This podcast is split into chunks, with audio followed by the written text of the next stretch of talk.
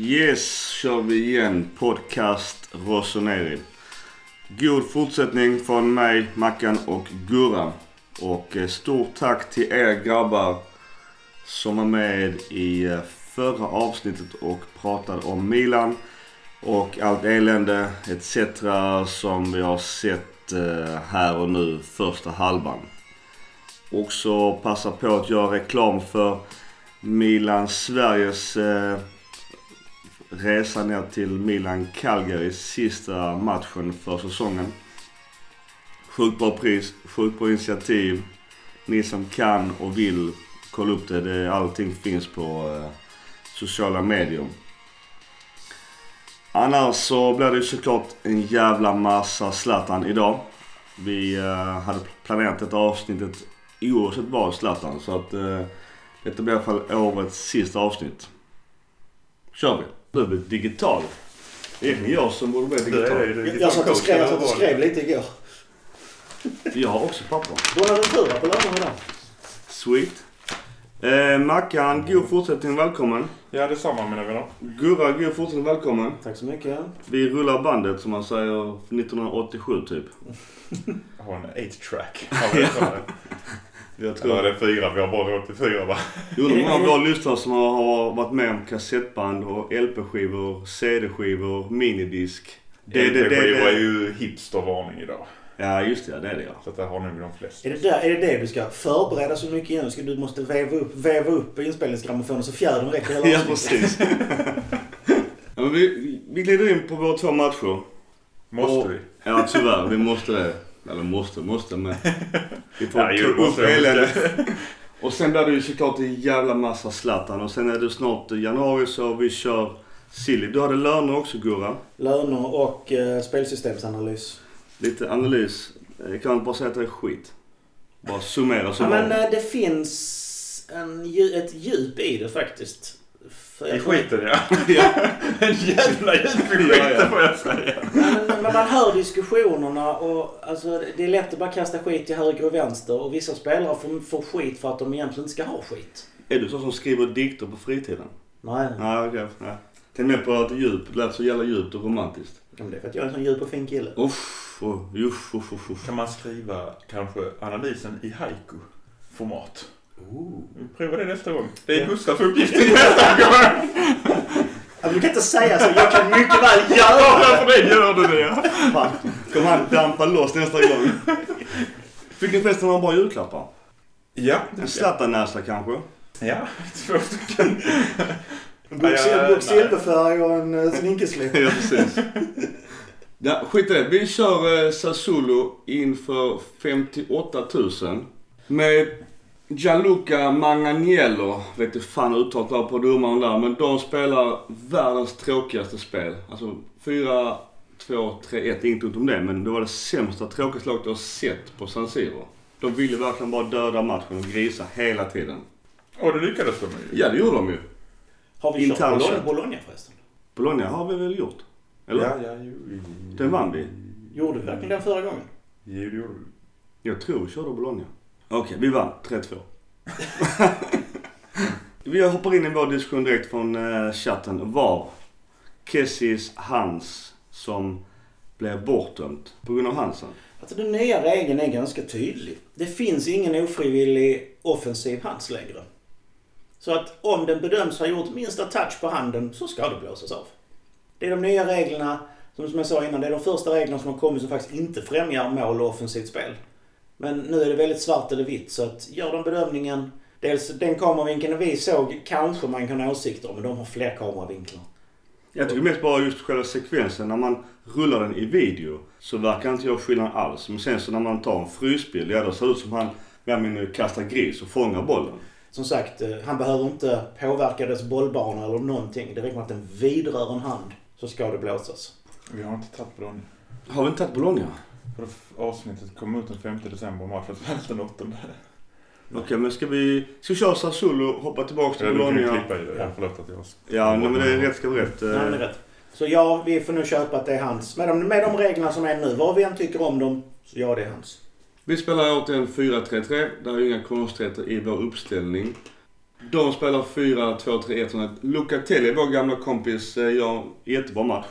Han, Men- jag tycker nog han är bäst i laget. Ja, de har ju rätt. Målvakten, var ja. jävligt bra. Han var ju fantastisk men vi brände ju så jävla mycket läge. Däremot så, jag kollade extra på Bonaventura. Han har återigen den här med skottprocenten på mål är så jävla dåligt. De träffar inte. Han har många skott och många skott till och med innanför straffområdet men ingen jävla träffar i mål nästan ju. Ja, det är när Leao blir inbytt. Det, det börjar hända någonting men han träffar ju tyvärr målramen och inte Två mål. gånger. Mm. Bittert. Problemen här är ju det som genomsyrar hela spelet. Jag tänkte om vi ska ta det sen efter matcherna och göra en analys. Vill du klumpa ihop en analys? Jag tar, tar det för alla tre Ja. matcherna sen. Antingen Ja, men- gör det före eller efter. Ja, annars bara lite kort stats på... Jag kollade lite på Suso. Han dribblar ju ganska mycket och han lyckas bara göra tre av sju dribblingar som går förbi. Så han är ju ganska lättläst.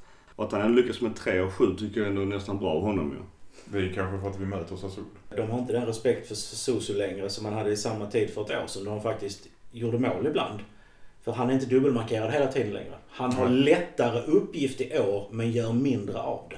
Nu, nu får han ofta vara en mot en. Men han kan inte göra något vettigt av det. Det är, de där, det är därför han har fått till ett par inlägg ibland. Det de är bättre på, motståndarna, är ju att markera honom i den ytan där han var bäst i fjol.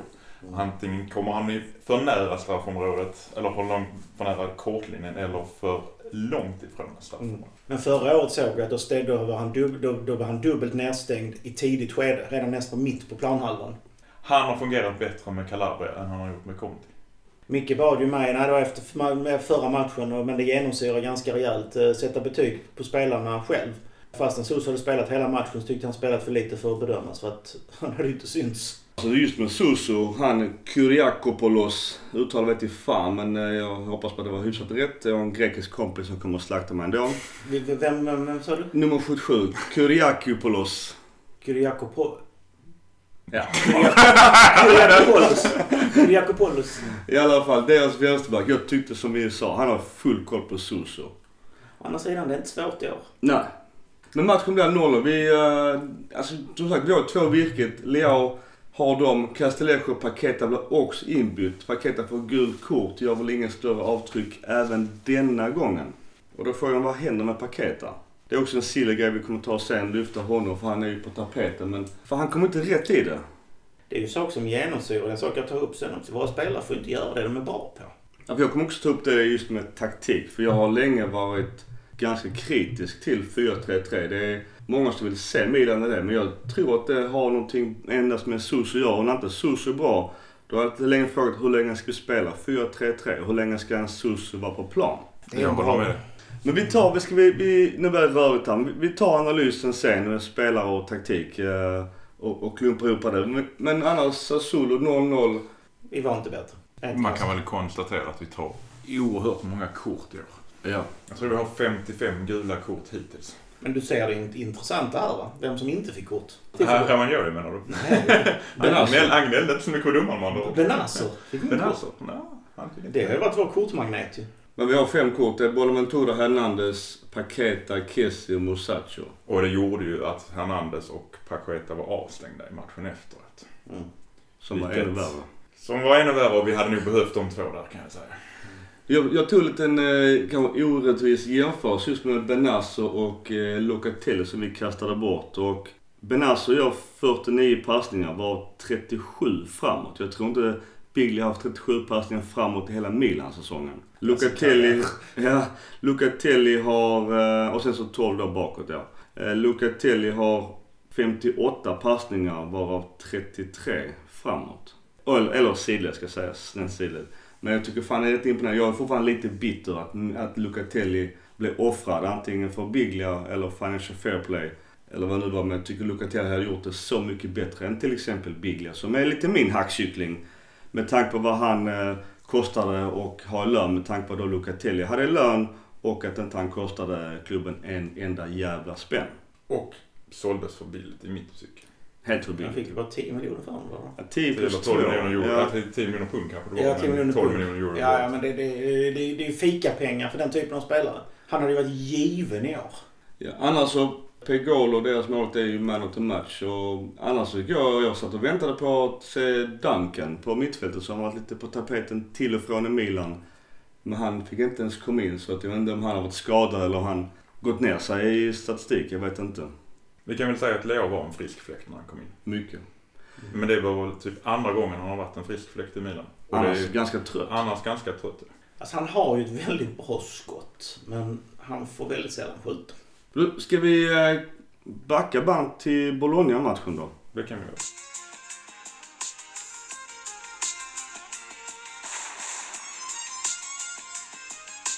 Okej, Bologna som vi faktiskt vinner borta mot vår gamla kompis Sinisa Mihailovic. Inför 23 707 och Daniele Chiffi som är domare. Piontek, Teo och Bonaventura gör våra mål. En sak man såg i den här matchen det är att eh, Donnarumma kändes som han har fått order att spela mer som en eh, Libro-målvakt. Alltså han låg väldigt högt upp, han var väldigt mycket med fötterna. Han jobbade på ett helt annat sätt än vad han gjort andra matcher. Piontek jobbade på men han har, ju, han, har ju, han har ju det här att han passar alldeles för lite. Han har så många lägen att spela fram lagkamrater. Jag tyckte vi kontrollerade den matchen och att de fick in två mål borde... Det ena var ju ren otur. Självmålet Hernandez gjorde, det kan man inte förutse på något sätt. Nej. Sen gör han ju ett misstag till. Som gör... Nästa straff. Ja. Eller straffen ja. ja. Så att jag tycker vi egentligen kontrollerar matchen. Det är Theos misstag helt enkelt som gör att de blir lite inbjudna i det. Det var onödigt spännande kan jag tycka. Ja. Det såg jag nu som fan skönt att äntligen se en match på Milan man kan slappna av och slippa sitta här och knyta näven och slå näven i bordet och skrika en massa könsord. Men ja, så blir det som vanligt. Det blir ångest och någonstans lite där på läppen. Men det är lite så temat att de här nyförvärven vi har i år ska, ska liksom ha en match var där de orsakar två baklängesmål. Han räddar ju upp det genom att han gör ett mål i alla fall. Sant. Där. Men det är sällan man får prata så att en målskytt går minus. Nej, han går ju faktiskt minus där. Det får man ju. Vi byter in Castellejo, Paqueta och Biglia. Han bytte väl in Biglia där för att Benazzo fick ett gult och han ville inte riskera att han blev, fick ett rött helt enkelt. Ja, han hängde lite på Ja. skör tråd. Bonaventuras mål är ju jättefint igen. Ja, mycket. Synd att han verkar ha tappat det lite sen dess. Men han har varit borta så länge, han spelar så mycket matcher. eh, Det är Han kan bli trött nu kanske Ja. lite. Här kände jag en viss förhoppning. Det såg nog ganska bra ut till vi började fibbla. Vi tar nummer tre poäng. Sassuolo hemma kändes som inför då 120-årsjubileum med ny tröja och massa sköna legender på läktaren och det skulle firas som man tänkte redan då att Zlatan kanske skulle presenteras. Men återigen det här idiothoppet man får. Man är så jävla dumnöjd man så jävla snabbt glömmer bort att Milan har varit så jävla dåliga. Och så blir det så jävla mycket spö sen i nacken. Återigen, att vi har en mittback som verkligen inte håller måttet. Musacho så dyngdålig i den här matchen. Igen. Han går inte in 100%. Han fullföljer inte. Han jobbar inte. Vi har såna, det är ett stort hål mellan Romagnoli och Conti i backlinjen. Ja, Jag har sagt det förr, så är det, han är vår weakest link. Alltså odiskutabelt. Och då är ändå han ett ganska gott sällskap. Men alltså på tal om byte. Bologna byter in eh, MFF-aren eh, Svanberg och Santander. Och en spelare som jag har varit på gång, eller varit på gång i Milan sedan tidigare, är Orsolini. Jag vet inte om han ägde en annan klubb än Bologna, men här innan var, när han var i Ascoli så var Milan intresserad av honom. Och det är en spelare som nu jag också har varit intresserad av att se i Milan. Om man nu ska köpa in någonting ungt och talangfullt och då fortsätta med 4-3-3 det vill säga. Så att eh, han gjorde ingen större match just mot Milan men en spelare som är verkligen eh, för framtiden. Han som skönt att se Palacio var ju skitdålig. Det var ju det är alltid skönt att se. Annars Han låg ju på vi... 10 topplistan av mest gjorda mål det här decenniet. I Serie A. Palacio. Mm. Han har varit annat länge i Serie så Ja. det förvånar mig inte. Han gjorde ju jävligt bra avtryck i Inter. Absolut. Kan Alltså- inte någon rycka av honom den flätan? Att inte någon har gjort det fattar inte jag. Han har haft det sin Boca Juniors-tiden. Han måste klistra på den inför varje match. eller? Ja. Annars Pioli på mitten var gamla Milan-kompis. Han gjorde faktiskt ingen jättematch. Han brukar Polly, vara... Polly, Polly. Ja, Pioli Polly. är vår tränare. Ja, just det. Förlåt. Polly... Ja, ja. det gick in och spelade. Det var därför Bologna förlorade. Men oj! ja, men han brukar alltså vara jävligt bra när jag ser honom. Men eh, han var inte så het i den här matchen. Andrea Polly var ju alltså... Hade kunnat bli hur bra som helst men han kastade bort det lite grann. Lite skador och sådär. Jag hävdar fortfarande att han var den enda, i det Milan han spelade var han den enda som sprang utan boll. Ja. Han fick aldrig bollen, men han sprang lika mycket varenda jävla match. Han fick mycket skit i Milan. Ja, Jag, jag ska inte säga att jag är sur för det, för att så mycket avtryck gjorde han inte, men jag tror att han hade varit nyttig i ett, Milan, för han arbetar i alla fall. Om man bara leker med tanken, jag tror inte att Polly, inte Pioli utan Polly då, och Lucatelli hade gjort ett sämre intryck på Milans mittfält än till exempel Biglia och Kessie idag. Jag tänkte jag skulle ta det till vår transfer, för att jag tycker vi har gjort många trans- konstiga transfers. Mm. Att vara bättre än Piglia, alltså mycket skärp. Ja, jag vet. Det är ju nästan jag. Ska vi lämna Bologna? Ja, det var en skön seger. Det blev ett ihop spontant intryck. Jag hade missat att, att vi inte hade tagit det. Men tre sköna poäng, vilket vi behöver i mittenskiktet. Då tar vi den fina matchen mot Atalanta borta då.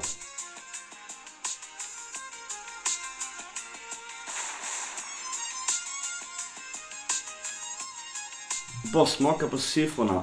Fem jävla noll. Jag önskar jag kunde säga att det var orättvist. Men det var det inte. Jag såg den i efterhand och det kändes som att var närmare 7-0 än 1-5. Alltså man kan i alla fall hoppas att Suso lärde sig någonting. För att när han springer bredvid, eh, var det Ilicic, och tittar på honom lite fint medan han tar bollen, lägger upp den och prickskjuter in den i, eh, i bortre, bortre sidan av målet. Han kanske lärde sig någonting i alla fall den här säsongen. Jag vet Men inte. vilka jävla skott han får på. Det är ju Ja, det. De får ju stå och prickskjuta. Det är ju ingen som går upp och trycker på dem. Det är ingen som går nära dem. Calabria gjorde likadant längre senare. Man kan inte markera på två, tre meters håll. Du måste upp till dem. Jag håller med. Det är därför de kunde få till de där skotten. De där skotten ska inte gå att få i, den här typen, i fotboll på den här typen. Framförallt inte från stillastående position i princip. Vi spelar vårt eh, 4-3-3. Vi möter ett eh, 3-4-2-1. Och eh, deras nummer 10 Gomes som ryktades till Milan för något år sedan hade ju lekstuga. Och Pasalic som var i Milan, han hade också lekstuga. Och han, nej, han firade inte sitt mål. Enda som är värt att eh, komma ihåg ur Milans synpunkt, han hade respekt för Milan. Verkligen. Det är nog det enda som, ur Milans synpunkt, som är värt att komma ihåg från den matchen. Ja. Det är värt att komma ihåg förlusten för att hoppas att vi får en reaktion på det såklart. För han var ändå bara i Milan på lån och gjorde ingen, han gjorde en hyfsat intryck men, men inte, ja, inte mycket mer än så. Han gjorde väl ett fantastiskt straffmål, var det inte så? Ja, i I Supercupen. Supercupen. Så gjorde att vi slog Ja. Juventus i Supercupen. Det är väl det han mest kommer ihåg. Men annars just Milan hade väl, Rodriguez hade ju ett bra läge. Han fick komma in. Han hade varit i frysboxen av förklarliga skäl. Han hade ju ett läge där var, där de var nära men annars var det väl ingenting offensivt att säga om den här matchen för Milans del. Det blir konstiga byten. Det är som du skrev i vår chatt, Gustav. Varför byter man ut Rodriguez och sätter in Calabria på den? Jag läste att det var lite Var det skadekänning. skadekänning? Ja, det- Då kan jag ta den, men annars så... Ja, Rodriguez var jävligt sugen på att visa upp sig. Så han tappar ju i defensiven. Men när Calabria kommer in, helt plötsligt är det fyra mål. Ja. Det var en väldigt jobbig eftermiddag. Ja, men det kanske är det wake-up call vi behöver. För här, det är det jag kommer att prata om sen, blev så övertydligt här. Var våra brister ligger och varför vi tappar. Varför vi inte har någonting. Och återigen, ja, jag behöver inte ens säga det, men Musacho är ju... Motståndarna vet och utnyttjar ytorna runt honom. Ja, mycket händer ju kring honom. Och just vår då stjärnspelare Suso, om man då tar just denna matchen och matchen dessförinnan mot eh, Sassuolo, så har han ett plus ett inlägg från sin kant. Och han ska då vara den här assistkungen som alla säger att han matar massa inlägg till Piontek som inte säger någonting med det. Han har alltså två inlägg på två matcher. Alltså det är ju ett underbetyg utan dess like.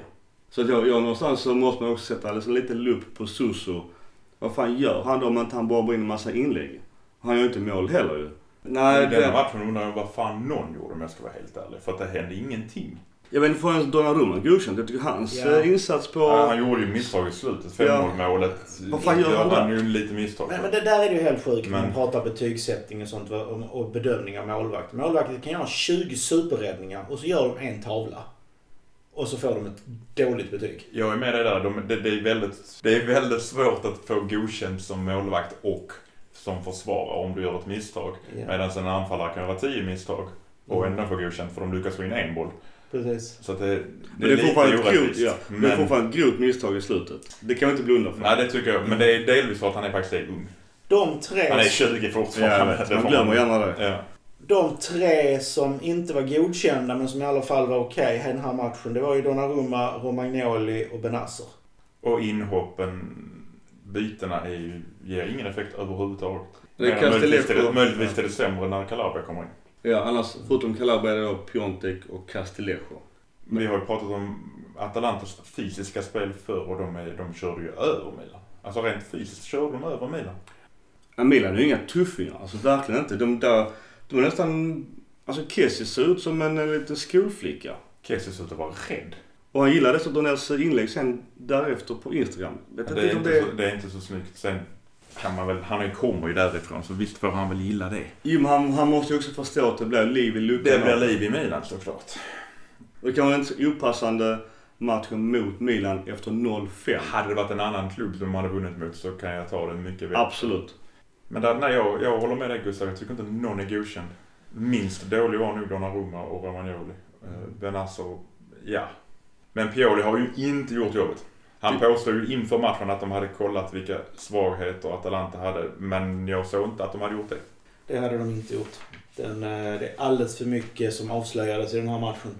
Atalanta hade läst sönder oss fullständigt. De visste exakt hur de skulle försvara sig. De visste exakt hur de skulle anfalla. De visste exakt vilka spelare de skulle sätta press på och hur de skulle utnyttja det.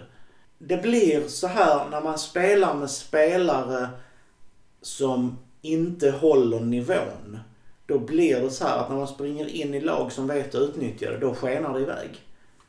Är detta analysen nu av tre Nej. matcher? Nej. Det är bara... Det är bara denna matchen. Det är bara denna matchen. För här... Men det ger en ganska bra eh, intro till det jag ska säga sen. Så att, Gasperini hade ju till skillnad från Pioli gjort läxan. oh yes. Och det som du säger. Vår, eh, alltså vår triangel med Musacho, Conti och Kessie. Man kan, man kan ta ett nästan fyrkant och baka in Sus sådär. Alltså det var ju eh, lekstuga. Det var ju autobahn. Det är bara att tuta och köra. Men återigen här. Kessie får ju inte spela på den positionen. Han, ska upp, han är uppe i den offensiva pressen. Men han får ju inte spela framför backlinjen i försvarsspelet där han är som bäst. På tal om offensivt straffområde. Vi har faktiskt noll skott på mål. Vi har knappt 40% boll. Alltså serietränaren från i fjol, Champions League.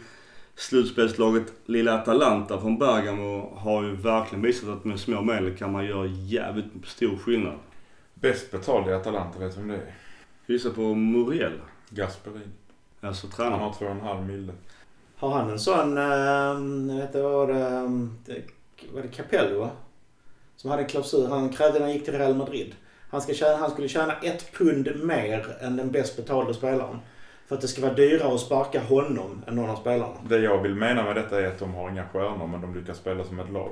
Och Ja. det är ju det, det är därför ska Gasperini ha mest betalt. För han lyckas ju... Jag säger inte att det är dåliga spelare.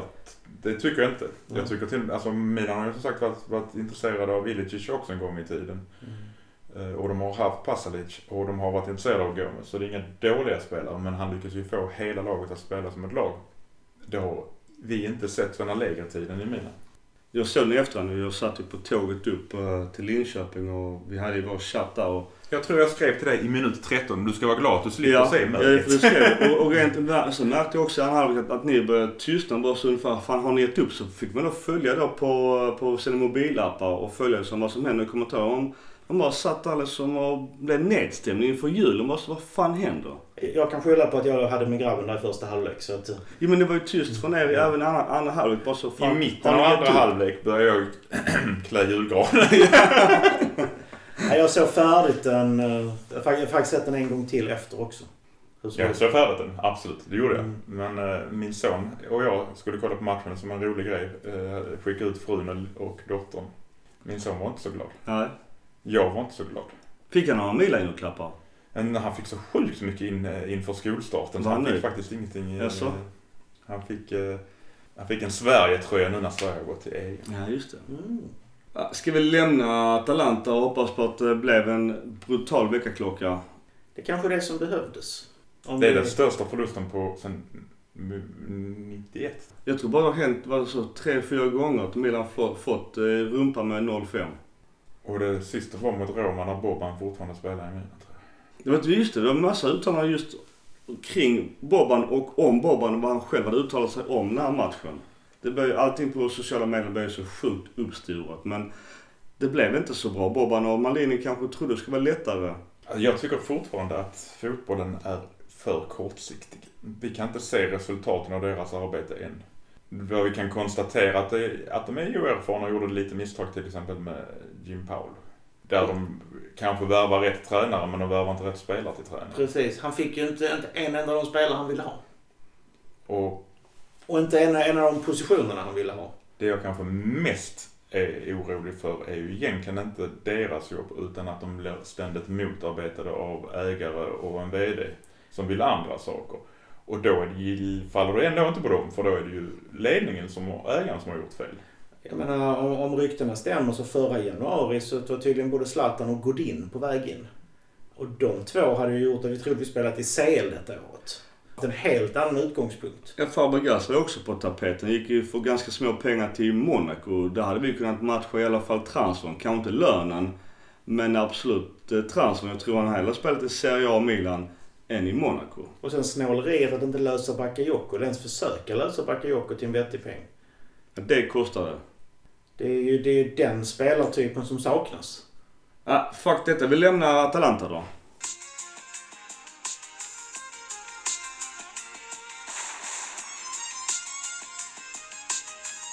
Vi glider över på lite analys, kan klumpa ihop det. Nu har jag satt mig och tittat om eh, flera matcher här för jag tänkte nå, någonting stämmer inte. Och jag, jag får lite känslan som jag skrev till Micke att vi är fast i en skitspiral och den börjar snurra oroväckande fort. Kanske har stora köttsår men vi försöker laga, vi, vi tar några Ipren så känns det bättre men vi fortsätter blöda. Vi löser inte problemen. Och vad, vad är då problemen egentligen? Jo, en sak som genomsyrar laget, som vi varit inne på innan också, det är att vi har för dåliga spelare som får vara ledande.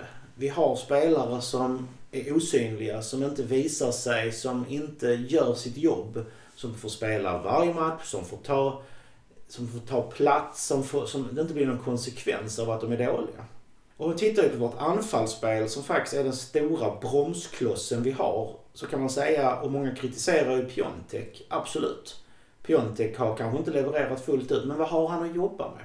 Det stora problemet vi har är att vi har två yttrar, Hakan och Susu, som i princip står stilla. De, eh, det är större problem man kan tro. De är väldigt statiska. Det gör att motståndarna kan ha, en- från utgångspunkt ha en sammanhållen försvarslinje. De behöver inte byta gubbar, byta positioner, de behöver inte flytta runt. Det innebär att vår topp tre blir bortmarkerade i läge ett. Det är lätt att stänga kanterna eftersom vi inte rör oss, vi skapar inga ytor.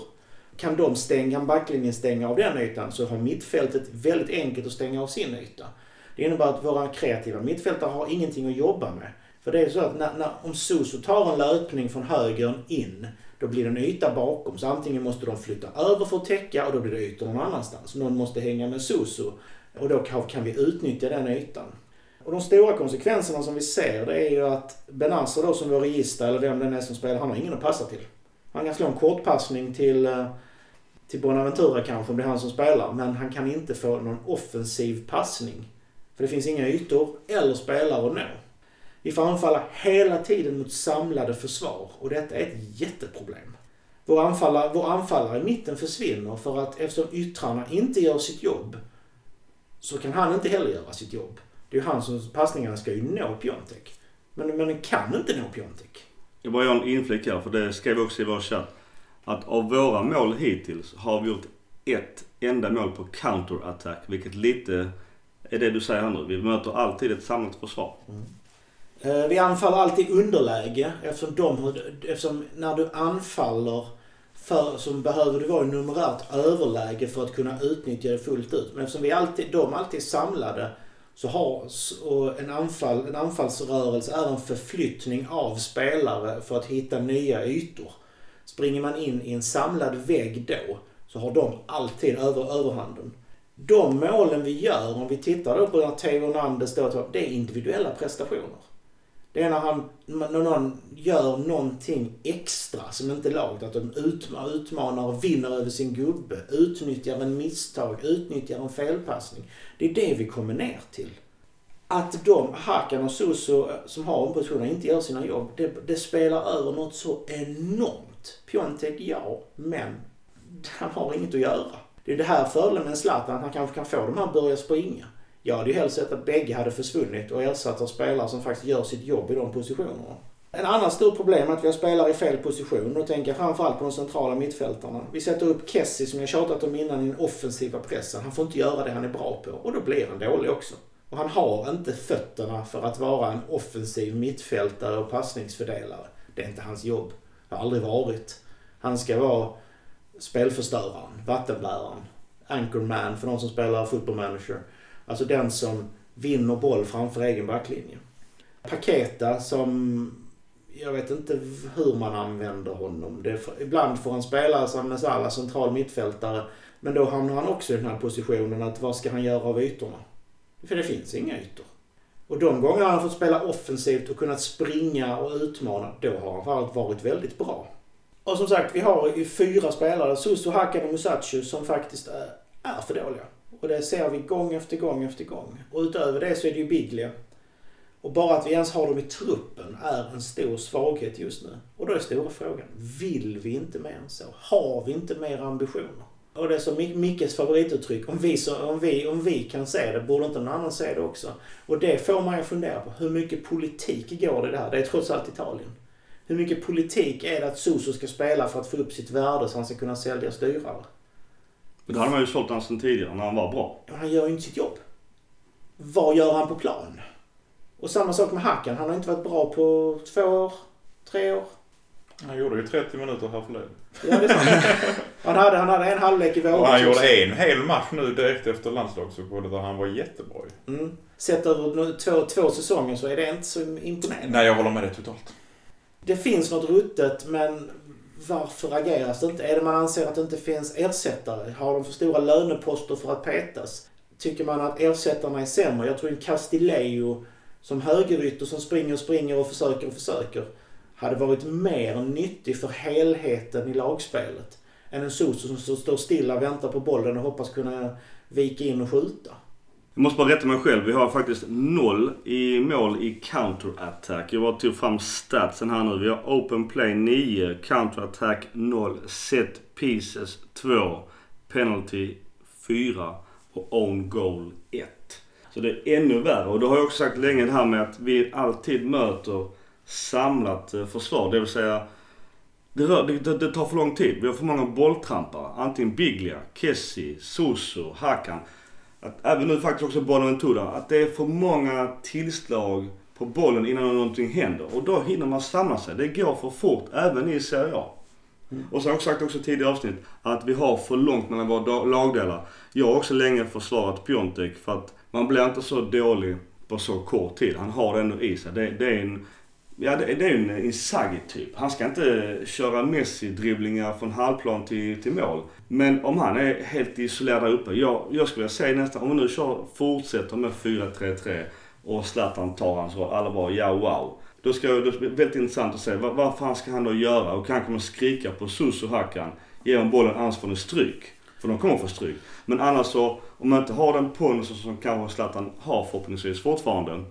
Vad ska då som ensam nia i Milan? Det är hopplöst. Det är lönlöst. Men det finns två aspekter där. För det första ska vi faktiskt säga att det som jag har klagat på Piontek, det är att han inte är hugger bakom backlinjen. Om det är att han har gett upp eller tröttnat, det låter jag vara osagt. Men han har mer i sin killerinstinkt som han behöver utveckla. Och speluppfattning. Facit är ju ändå, om vi tittar på hur det ser ut. Om, om jag säger eh, Higuin. Jag säger eh, eh, Piontek nu. Jag, alltså, vad gör vi med våra anfallare? Alltså Higuain kommer till oss som en av världens bästa anfallare. Och han får knappt en boll. Vi spelar dem uppenbarligen fel. Jag är med dig där. Eh, Och det är ju för att vi... Varför spelar vi 4-3-3? Jag är också inne på det. Jag har, Varför spelar vi 4-3-3 när du har yttrar som du klart och tydligt har analyserat inte gör sitt jobb? Du ser när Hernandez kommer, han gör ju egentligen ytterrollen för han löper ju upp försvaret. Mm. Han öppnar ju ytor till sig själv oftast, men även till Piontek. Jag tycker analysen är korrekt. Jag tycker vi ska spela ett annat system utifrån den trupp vi har idag. Ja. Eller skära bort dödköttet, ersätta med nytt och spela samma Ska vi spela med yttrar så måste vi byta yttrar. Ja, men jag tror det blir ganska kostsamt. Jag har varit inne tidigare avsnitt på att spela 4-4-2. Det vill säga Rom Rodriguez som vänsterback och då Theo som vänsterytter. Men du var också inne på det Mackan i ett 3-5-2. Och har man då en bättre mittback då måste ju Musacho bort. Du menar annars- 5-3-2? Nej, 3-5-2. Tre centrala backar, mittbackar, två, två wingbacks. Ja, så då Theo och Conti som wingbacks. En 5-3-2. Ja, alltså det du kan laborera bara med. labor- det är Ja, det var bra. Ja, bara så att vi pratar om Men samma sak. eh, då måste Musacho bort. Alltså punkt. Om sen Caldara är redo, fine. Sen hoppas man ju lite på den här nu eh, Barcelona-backen i Todibo. Vi kan ta det i transfer sen. Men ska vi spela 3-5-2 så måste Musacho bort. Punkt. Alltså det finns, då anser man tar bort det helt. Men annars så nu om vi tyvärr får dras med Musacho så vill jag kanske titta på det lite som många andra spelare i 4-2-3-1. Men då är fortsatt frågan vad man gör med Suso och Hakan för de är ju opetbara. Jag håller med, jag har sagt det länge, spelar vi 4-3-3 endast för Suso. För det, det känns lite så. Alltså, jag håller med. Det är något konstigt för Hakan är inte bäst i den rollen. Det lilla, de få gånger han har varit bra emellan har han ju faktiskt spelat på andra positioner. I mittfältet alltså. Mm. Jag tycker vi ska byta utifrån, om man nu tänker att vi inte gör någonting mer i truppen idag. Vi gör ingenting i januari. Nu har vi fått Zlatan, vi gör ingenting mer. Då har vi fortfarande större chans tror jag om vi spelar 4-4-2. Jag tror också. Där du kör Zlatan och Piontek, Zlatan, Leao, Piontek och Leao. Där du, du kör dubbla anfallare helt enkelt. Gianpaulus 4-3-1-2 är nog den egentligen vi ska spela. Förutom att vi kanske inte har en bra trekvartista. Jag är orolig. Mång... Ska vi gå in på lite transfer nu då? Ska vi, Så vi, vi, vi, vi, vi klumpar vi ihop klumpar Nej, ihop Nej, jag bara tänker så här. Paqueta får inte göra sitt jobb säger vi. Men vilken är hans roll?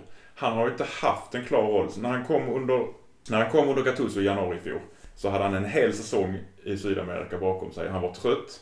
Han blev inbytt, han blev utbytt, han, blev, äh, han fick inte någon kontinuitet i Milan. I höst har han inte haft någon kontinuitet på grund av att vi har haft olika tränare. Först har vi en tränare som ogillar hans brasilianska spelstil. Och sen av, av någon anledning får han inte spela särskilt mycket under Pioli heller. Han blir utbytt i nästan varenda match.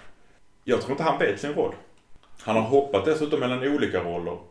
Jag kan delvis förstå Jim Paulos kritik att han är för brasiliansk. Han försöker kanske styla lite mycket så att säga. Lite skills, visa upp hur duktig han är. Men han har inte någon klar roll. Men han gör ju i alla fall sitt jobb. Han tar sina löpningar, han gör sina positionsförflyttningar. Och- och- ja, ja, jag säger inte att han Nej, ska nej, bort. Jag säger bara att Det är det, det är det som är grejen. Att till skillnad från spelare vi har på planen som inte gör sitt jobb. Bara det att han är på plan är ju en höjning. ja, jag håller med. I Brasilien, så, matcher jag har sett där, så spelar han ju som offensiv mittfältare eller ut som vänsterytter. Där är lite de rollerna. Han hade kunnat göra det här också. Men han måste ju ha match. Han kan inte, vi kan ju inte göra som med Rebic. In 20 minuter, nu ska du bevisa hur bra du är. Utan ge honom tid. Ge honom match efter match. Låt honom spela in på, i rollen. Jobba Emil har inte riktigt råd med det för att nu är allting så desperat. Vi måste ha quick fix. Men nej, men då är vi återigen där med Ipren på köttsåren. Det håller inte. Om du ska ha, sätt en uppställning, låt spela in de spelare som faktiskt passar där. Säg att vi kör 4-3-2. Då, då var det där Gianpaolo sjönk i mina ögon. Han bytte efter en match. Ja. Han hade en idé, men han lät inte spelarna spela. Och som sagt, han, hade, han har sin trekvartista. Men han vägrar, men han gillar inte hans brasilianska spelstil. Ja, han skulle försöka omvandla Suso där på något sätt. Ja. Men jag menar på det som jag sa redan tidigt i säsongen. Ja, fuck detta. Detta var skit. Vi kör mellansäsong och så tar vi det här. Vi testar. Vi har en, en ung trupp som är extremt lovande och talangfull som kan bli jättebra. Vi, vi testar. Vi kör det. Ni, ni, får, ni får plumpa. Det kommer plumpas. Men att det kan bli ett nytt Atalanta. Ni är unga talanger. Vi, vi ger er den här uh, tiden för som säger. Jag kastar mycket skit på Rebic som får en kvart och är skitdålig. Jag vet ju själv också spel på, på en, inte den nivån såklart, men i handboll att det är jävligt tufft att komma in och måste leverera. Gör du inte det så är det bänken eller du får inte spela nästa match. Det är jävligt tufft. Och de här spelarna vet ju vad de kan prestera men kan inte få göra det. Och som du är inne på Mackan, håll med. Paket har spelat överallt utom just en AMC. Och tänk om han har varit eh, den lösningen på problemet. För först ska man prova Susu i en AMC för båda Skåne menar på att han är skitbra där. Ja kanske, men det var han inte. Men Gianpaolo, ja 4-3-1-2 som vi alla bara wow, fan det kan bli skitbra. Jag har alltid velat se två strikers. Jag tror att Leao, Cotrone, Piontek, Zlatan, vem fan den är. Jag tror att man behöver en striker bredvid sig. synnerhet om alternativet är att springa bredvid Hakan och Suso. Ja, det är fucking lönlöst. Alltså det är, det är två jävla clowner idag ju. Jag håller med. Lyssna på Erik Granqvist. Han, eh, han som är hockeykommentator på, v, på. När han som målvaktstränare. För att det finns en strategi i NHL när det gäller målvakter. Just för att slippa det här. Du måste leverera denna match för du petar. Utan de säger att nu får du tre matcher. Sen kommer vi att byta. Din prestation nu påverkar inte hur du spelar nästa gång. Och då, då, då, då vet de, okej okay, det är de här parametrarna som gäller.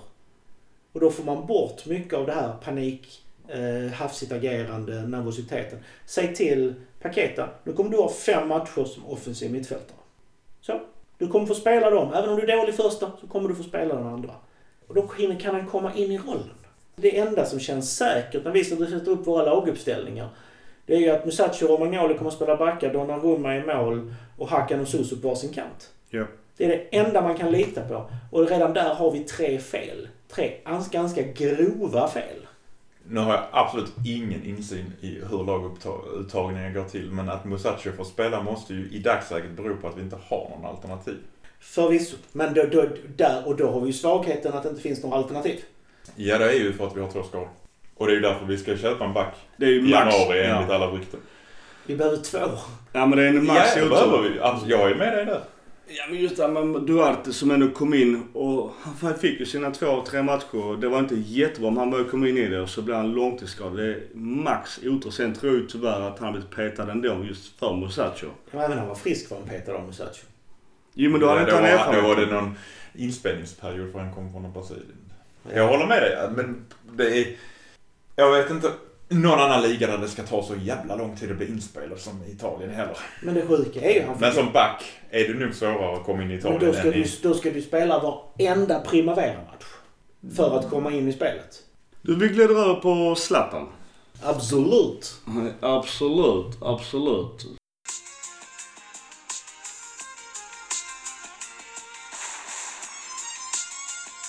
Ja, absolut, absolut. Zlatan. Det var ju lite fina bilder på Milans hemsida igår som lades ut i hela jävla världen. Okej, Mackan. Vad tror du Zlatan-impacten blir? Förutom en massa absolut. I vår podd. Ännu mer absolut. Jag tror att vi som klubb redan har tjänat in hans lön. Så ur ett ekonomiskt perspektiv tror jag inte vi ska vara särskilt oroliga. Att vi ska ge honom 3 miljoner euro eller vad det nu var. Sportsligt är det väldigt svårt fortfarande att se hur bra han är i, i, på den här nivån. Jag tror att han kommer höja eh, omklädningsrummet väldigt mycket. Vi behöver verkligen någon som är en vinnare. Vi har ingen vinnarmentalitet för tillfället.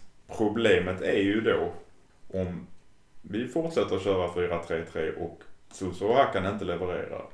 Då är vi på Higuain-grejen och Piontek-grejen igen. Varför ska Zlatan kunna göra någonting mer när han inte har några bollar? Så sportsligt är det osäkert. Ekonomiskt tycker jag det är helt... PR-tricket är fantastiskt bra om man ser till, till den biten. Nu tror du hans nivå är idag efter MLS-åren? Ryktena säger ju att det är för långt uppehåll också. Från att han spelar match. Han kommer inte vara matchtränare för någon gång i mars, säger de. Det säger Milans egna fystränare, att det finns en risk för det. Fram till att han är fullt matchtränare kan han ju vara en superinhoppare i så fall. Det kommer en rätt stor press på att han ska leverera direkt. För även om dessa Är det förutsättningar... inte win-win situation för honom egentligen? Eller lose-lose. Jag vet inte riktigt det, för Milan suger. Han kan ju bara säga, jag tittar hur dåliga de var innan. Jag kunde inte göra någonting åt det för de är skitdåliga. Alltså, då är det bara att ge honom speltid. Visar man att det är han som ska så han spela. Då får han som fan spela sig i fas, så att säga. Men är det rättvist mot Piontek som är fulltränad om han ska gå på halvdekis, om han är redo fysiskt och fysiologiskt i mars Om han spelar allting fram till dess. Om Zlatan kan få igång Hakan Susu eller de som spelar på de positionerna så ja. Och Zlatan har en grej och det är inget du tappar på det viset. Utan han har den här killerinstinkten. Han läser spelet som få. Han står ofta rätt. Han har fysiken att skapa sig ytor. Det har inte Piontek alls på samma sätt. Han gav ju fingret eh, som julkort nu, sitt lejon. Ja. Jag vet fan alltså, han är ändå 38 bast och pratar om sig själv i tredje person och... Det är ju hela image, det är ju PR. Men alltså... Det de- funkar i USA kanske men alltså jag tycker det är någonstans är lite gluttigt. Visst är det lite gluttigt. Den, st- den, stora fördelen, den stora fördelen med att få in en Zlatan, det handlar ju enbart om uh, att höja resten. Han, vi har en spelare som kan gå i förväg och som jag nämnde lite för Micke innan här. Han är ju den ledaren som vi behöver i laget. En sak jag funderade på är att Romagnoli säger, alltså ge- ger bort lagkaptensbiten till Zlatan under, den här, under i alla fall första halvåret. För att få in en ny röst, en ny ledare, ge Zlatan lite mandat. Låt Romagnoli fokusera bara på spelet och, och finnas som backup till honom. Jag tror det hade kunnat vara en jättehöjning. Nu tror jag inte det kommer att hända. För man ger inte upp en kaptensbintel i Italien. Men... Eh, Om man inte heter Montelivo. Ja. ja, ju. Ja, det, jag tror stor vinningen är liksom Galliani menar på de som inte springer på plan kommer Zlatan spika upp på väggen. Och det är väl lite den mentaliteten Milan behöver. För idag är det som jag, som jag har sagt i varje avsnitt. Vi bara lallar runt eh, för att vissa är så jävla säkra på sin position och sin startplats och sin lön. Så de bara lallar runt. Jag håller fast vid att vi måste byta spelsystem för att få ut det mesta av Zlatan också. Det tror jag också. I den jag helst vill ha, om det är nu 4-4-2, då spelar varken Hakan eller Susu. Nej, nej, nej, nej. Absolut inte. Alltså, jag i mina uppställningar både 4-2-3-1 och 4-4-2 eller i eh, 3-5-2. Ingen av dem De är inte med. Nej men de är inte, alltså Biglia, Hakan, Susu, Musacho. Alltså det är fyra spelare. Nu spelar inte Biglia varje match, tack och lov. Men det är i alla fall tre startspelare i varje match som förstör för Milan. Det, det är uppenbart att eh, det går som inte att blunda för längre. Inte ens egentligen som tränare. Piolo måste ju ändå se det. Han vet om att ja, jag är ändå fucked eh, fram till sommaren. Jag, jag, får, här, jag får gå runt här och lalla denna säsongen. Han, han vet ju att om han skulle vinna ligan så kommer inte han vara kvar ändå. Så jag får inte bara peta de tre. Men sen måste jag säga det där med Zlatan, för det finns ju många egenskaper där han fortfarande nog är bland de bästa. Det vill säga situationer offensivt defensivt. Hörnor offensivt defensivt. Där är han ju kung. Han är 1,93 lång och skitduktig på huvudet och en tuff jävel att möta. Det är precis det Milan behöver också. De här set pieces. Absolut. Jag tror det kommer bli en jättehöjning för laget. Jag är på väg att säga om han får lov att ta plats, men jag skulle vilja se någon försöka hindra honom från att ta plats. Jag tror det kommer vara en, ett, lyft, ett lyft. Ett riktigt bra lyft. Som jag sa, vi hade en lång diskussion här förra avsnittet. Även om han kanske bara är 80 på, 70 eller 80 procent på planen av vad han kan. Så är det ett enormt lyft för laget och det kommer att spilla över oavsett uppställning. Jag tror vinningen också, det är att man ruckar på hierarkin. i kanske Milans omklädningsrum där, nu gissar vi bara, men ryktesvis då Bigley har en rätt så, stor och central roll. Jag förutsätter att startspelarna och kanske stjärnan och Suso, kommer nog bara oj fan här kommer Zlatan. Om jag ska spela Allan Balla inför honom då kommer jag få en karatspark i ryggen som vissa har fått i Milan tidigare. Kanske en sån som Kessie kanske kan höja för att jag tror Kessie fortfarande jag tror han kommer bli dumpad av klubben för att han har varit så jävla dålig och mycket konstigt kring honom. Men jag tror om han får en liten fyrkant att jobba i. Gör det här. Du ska bara vinna boll. Alltså du ska få en Gattuso-roll. Inget annat. Alltså är du på offensiv planhalva, då får du stryk. För försöker du skjuta, då får du stryk. Du ska bara vara där. Du ska vara ett ankare. Inget annat. Det är din roll. Går du utanför rollen, då får du stryk. Problemet är väl att vi inte har någon som vågar säga det i dagens Milan tror jag. Jag tror inte ens tränarna vågar säga sådana grejer. Det är därför jag ska bli tränare. Då jävlar hade många fått höra. Ja men alltså någon tränare som har lite pondus. Piolo verkar ju en trevlig kille. Och han har säkert skapat bättre stämning i laget än det var under Marco Gimpaolo. Men det verkar ju inte skällas så mycket. Han bänkar och byter ut, det gör han. Det kanske han ska ha lite cred för men samtidigt så tycker jag det är ett bevis på hur dåligt laget är. Du ska ju ha en startelva som vi pratade om Montella-tiden. Han hade ju ingen klar startelva. Han bytte ju och laborerade hela, hela, hela tiden. Och så skulle det inte vara i ett lag som Milan. Jag säger som jag sa för ett år sedan när vi satt här. Jag hade velat se Mourinho. Då finns det inga heliga kor. Finns ingen som sätter sig på honom. Se, försöker du sätta dig upp mot honom eller visa någonting så spelar du inte. Jag håller med dig. Problemet är där att de lagen Mourinho har tränat hittills har ju haft ersättare på varje position som är nästan till lika bra. Så är du dålig så blänkas du men du har en ersättare som hoppar in och är lika bra. Ja. Det har, Milan har ju inte ens en första elva som är bra. Nej. Som vi har konstaterat. Om man då ser på tränare och den, eh, alltså den tränartypen så hade jag hellre sett en, en Capello. Alltså åter till Zlatan. Jag tror att om han inte är redo i mars, alltså vad- hur fan ska vi då använda honom? Han är redo, men han är inte hundra. Jo men kommer han acceptera att han är inhoppare i Dekis Milan? Nej men det är just det. Han ska, kommer inte vara inhoppare. För då också ska han spela varje match från start. Man tar inte in en Zlatan för att värma bänk och spela 10 minuter per match.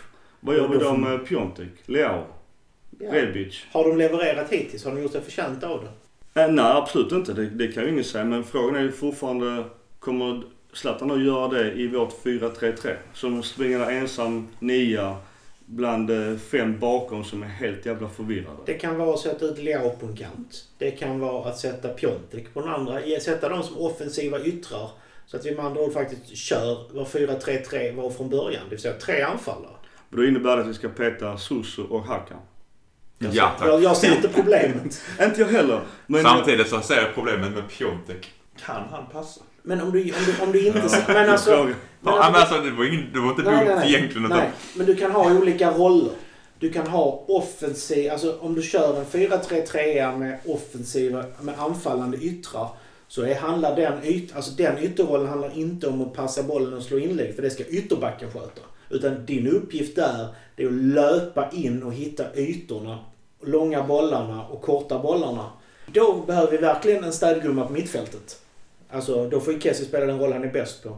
Men du kan ju lägga det som att både Leao och Piontek ligger som anfallare och ska skära in i boxen. tycker fortfarande att vi ska byta spets. Jag också. Ja, ja. Men Men- det, det tror jag inte kommer att hända. Det tror inte jag tyvärr heller kommer hända. Men om nu ska spela, alltså vi säger 4-3-3 och vi bara låtsas laborera med att Susu och Hakan inte spelar ytteranfallare. Vi kör tre anfallare. Jag vill se uh, Zlatan i en AMC offensivt. Lite som han fick, eh, nu tycker jag Hamrén också är en luffare. Men han gjorde ändå rätt bra grej när han satte ner Zlatan lite som den här tian. Och ha, tänk ha Leao och Piontek, två väldigt olika anfallare framför Zlatan. Och Zlatan bara är den här offensiva target men ändå nummer 10 för han har ju en sjuk, eller i alla fall hade, en sjuk passningsfot. Och som vi var inne på, ett jävla blick för spelet. Han hade kunnat bli den här supertian i Milan. Han får jättegärna ta nummer 10 också. Som också spekuleras vilket nummer han ska ta. Han lär väl ta Borinis 11. Får man i Italien ha olika spelare med samma nummer under en säsong? Yes. Du Som vet, Borini sägs får Milan, eller får Zlatan ta 11 det är en registreringsgrej bara. Du, eh, du, du kan ju inte byta nummer till varje match om du hårdrar det. Det kan du göra alla serier. Men sen gör man ju inte det av marknadsföringsskäl. Det är lite jobbigt för, för fansen som har köpt Ja. tröjor. Och Det är ju den stora grejen. Men det är det numret du skriver på laguppställningen som gäller för den matchen. Bakayoko har lite problem med sina nummer. Ja verkligen. Han blir inbytt och utbytt. Ja. Jag var lite Han snårig. han glömde bort vilket nummer han hade i Monaco. Han har 14 hela sin karriär ju. Ja, 14 är ledigt i Milan så han kan gärna ta det. Jo tack.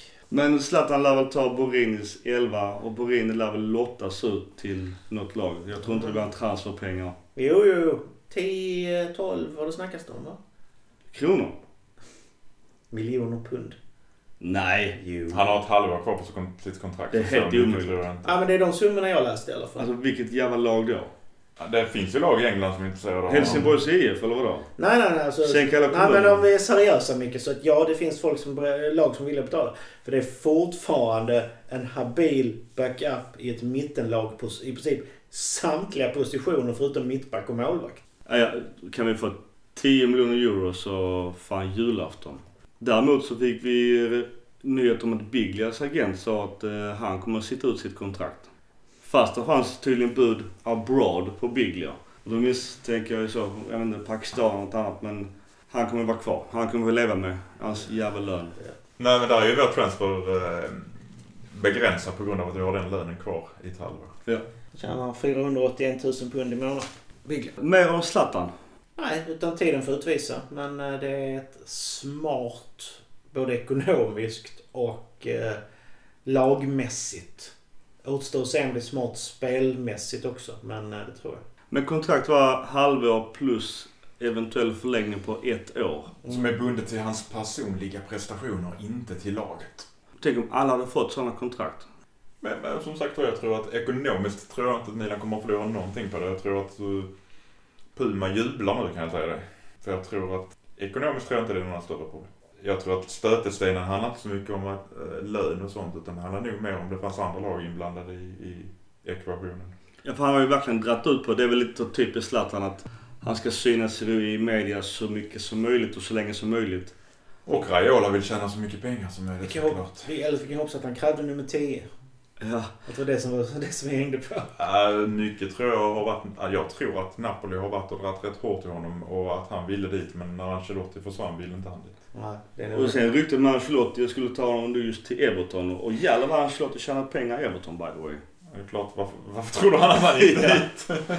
Just eh, take it or leave it och du får den här deadlinen på dig. Så inte blir någon sån Galliani-grej och börjar skruva på saker och ting. Ja, vi, nej, vi vänder på oss för detta. Bara så okej, vill du inte ha detta då får vi kanske gå på kolla Jovetic kanske som också varit lite rykte om etc etc eller, eller ta vad fan vi nu har kvar i truppen. Mm. Men här är ett kontrakt på bordet. Jag tycker att så som det ser ut idag, de spelarna vi har som är värda att, att förlänga kontrakten med, många av dem har Raiola som, som agent och det kan ju vara bra att hålla honom lite nöjd också. Du tänker på Bonaventura? Ja, och Donnarumma. Ska vi sälja Suso har väl han tagit uh, Han har bytt agent. Raiola också tror jag. Ja. Det kan vara bra att hålla sig god vän med, med heter Romagnoli också Raiola nu? Jag har för mig det. Jag tror det också. Tror det också. Det är ju för och nackdelar med den mannen. Han, han, han har ju trots allt ett ganska bra stall av spelare. Däremot tycker jag ett minus om man nu sen tar Suso eller har tagit honom. Att man inte har kränkt honom i så fall. För att jag menar han borde vilja lämna Milan. Och det kan jag tycka också samma Romagnoli och Donnarumma. Hur länge ska de vara kvar i ett lag som är placerat 10 i tabellen? De är ju helt för bra för detta egentligen. ju. finns ju intresse för Romagnoli från eh, Premier League också. Och Barcelona. Och jag vet att Arsenal tittar på honom just nu. Till exempel. Med tanke på att de behöver få in en till två nya backar. Eh, det, men- den klubben är ju också en klubb i, i kaos för tillfället. Och det, det- men, men där är det ju jättemärkligt. Alltså förutom mittbackar så är det en, har de en supertrupp. Men de, de lyckas inte överhuvudtaget med någonting. Ska vi ta löner och sen så transfer, silly season.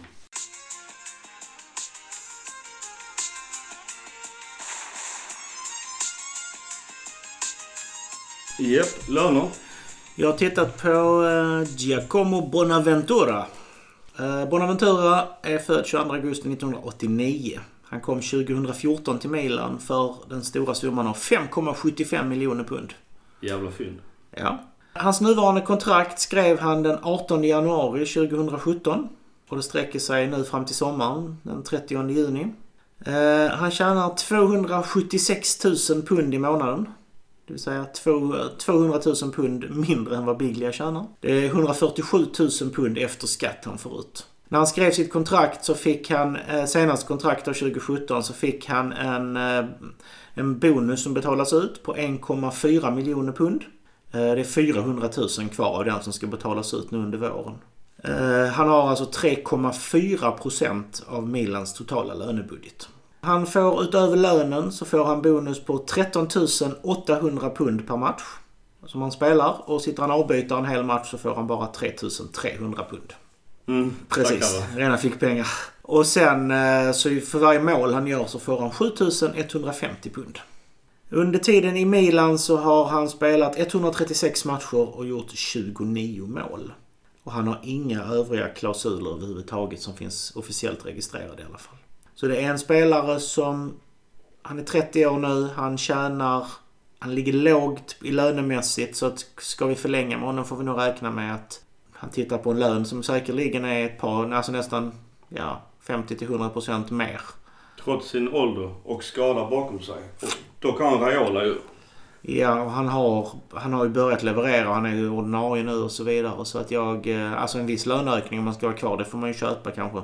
350 000 pund i månaden eller någonting. Men jag misstänker att han kommer kräva säkerligen det dubbla i lön om han vill vara kvar.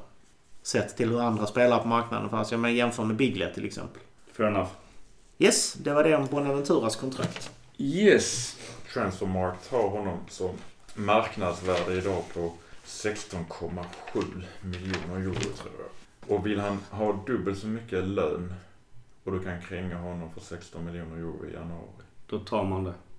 Alltså Milan gör nog det i dagsläget. Det gör. Med de ägarna och Absolut. den vd. Absolut. Absolut. Absolut. Du, vi glider över på nästa ämne. Eh, Silly season var lite så snabbsnack. Det är, nu börjar Milan bli desperata. Och det är rykte om eh, Atalantas sporting director Giovanni Sartori till klubben. Åsikter? Ska vi kopiera Atalanta ännu en gång förhoppningsvis? Det är inte så lätt. Det beror helt vad de får för mandat. Det är ju det som är grejen. Jag har ju känslan fortfarande att Maldini och Bobban inte har sista ordet. Och det är farligt. Att Gazidi har kört över dem ett par gånger. Att eh, det är andra på som också påverkar. Antingen så har man en sporting director som faktiskt har mandat och kan agera. Eller så får man skita i den rollen helt enkelt. Det, det finns inget mellanläge. En annan större fråga är ju återigen Bernard Arnault.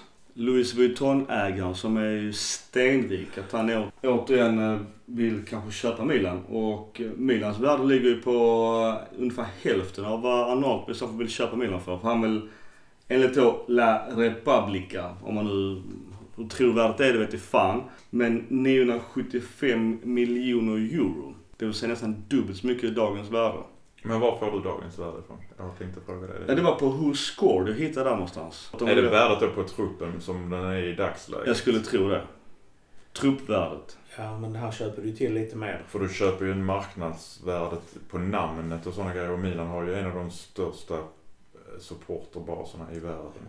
Ja, det kan bara vara att just Så att jag tror hela spelartruppen rakt av. Jag tror inte att 900... Jag tycker 975 är i överkant såklart med tanke på att vi inte har vunnit någonting. Men eh, Alltså marknads... hälften tycker jag nog är lite lågt. Ja, men det budet hade ju Elliot utifrån vad de är och står för tagit rakt av. Precis, vi ska nog börja i den änden. Vem äger Milan om ett halvår? Ska vi byta en sportdirektör nu? Om du vill sälja nu? Det får ju i så fall Arnaud vara med och bestämma vem som ska bli sportdirektör tycker jag. Gurra? Alltså, för det första är ju ing, ing, ingenting är värt mer än någon är beredd att betala för det. Men jag tror absolut att Milan... Alltså jag kan mycket väl säga att vi är värda de här 975 miljoner eurona. Sett till marknadsvärdet, eh, fasta inventarier, spelartrupp, eh, marknadsföringsmöjligheter och allt annat som klubbmärket Milan innebär. Att få fullständiga rättigheter till det. Det kan nog den summan vara faktiskt helt okej. Men, ja. För min del så spelar det egentligen ingen roll vem som äger det. Jag skulle, alltså, när det kommer till sånt här hade jag kunnat sälja mig till den mest skamlösa oljeshejken överhuvudtaget. Det, här, det som handlar om hur mycket pengar de är beredda att lägga in i klubben. Vad är de beredda att investera? Vad, vad kan de bidra med? Det, det är det som spelar roll. Får vi helt plötsligt supersponsoravtal som de kan fixa. Pengarna flödar in i klubben. Vi kan bygga en stark trupp och vinna titel på titel på titel på titel så känns resten oviktigt för mig. Jag kan lägga det i en fotnot men inte mycket mer än så. Arnaud har ju en, enligt vissa rapporter har han ett intresse av hur det går med arenabygget. För att han hade väl i så fall tänkt att ha arenan som någon form av presentationsforum för sina produkter också. Där finns ju andra intressenter som är i byggnadsbranschen och de har ju också då en aspekt på, för då vill de ju ha kontraktet att bygga arenan. Jag tror ju att Arnaud mycket väl kan betala en krona extra för att kunna ha ett huvudkontor eller huvudaffär kanske man kan säga det på det sättet. I en, en arena i Milano som är en modehuvudstad. Men jag som sagt var jag 975 tycker jag kanske är högt värderat på, ur den sportsliga synpunkten men jag tror att den ekonomiska synvinkeln är, är Milan värt mer än hälften eller? Det känns som arenabygget är ju någonstans lite dominoeffekt. Vad händer? Men annars sidan en ny arena kommer ju inte Elliot heller vilja släppa och då blir väl värdet ännu mera.